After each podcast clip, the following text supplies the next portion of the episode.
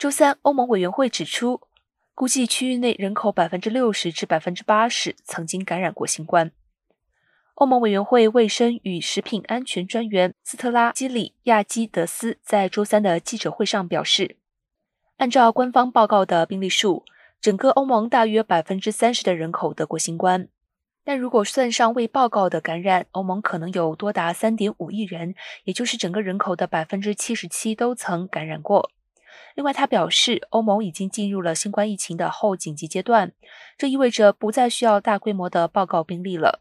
基里亚基德斯称，在下一阶段，欧盟各国政府应加强儿童的新冠免疫。另外，欧盟将大力支持新冠药物的研发，尤其是易储存的抗病毒药物。此前，辉瑞和默克公司研制的新冠特效药已经在欧盟获批准。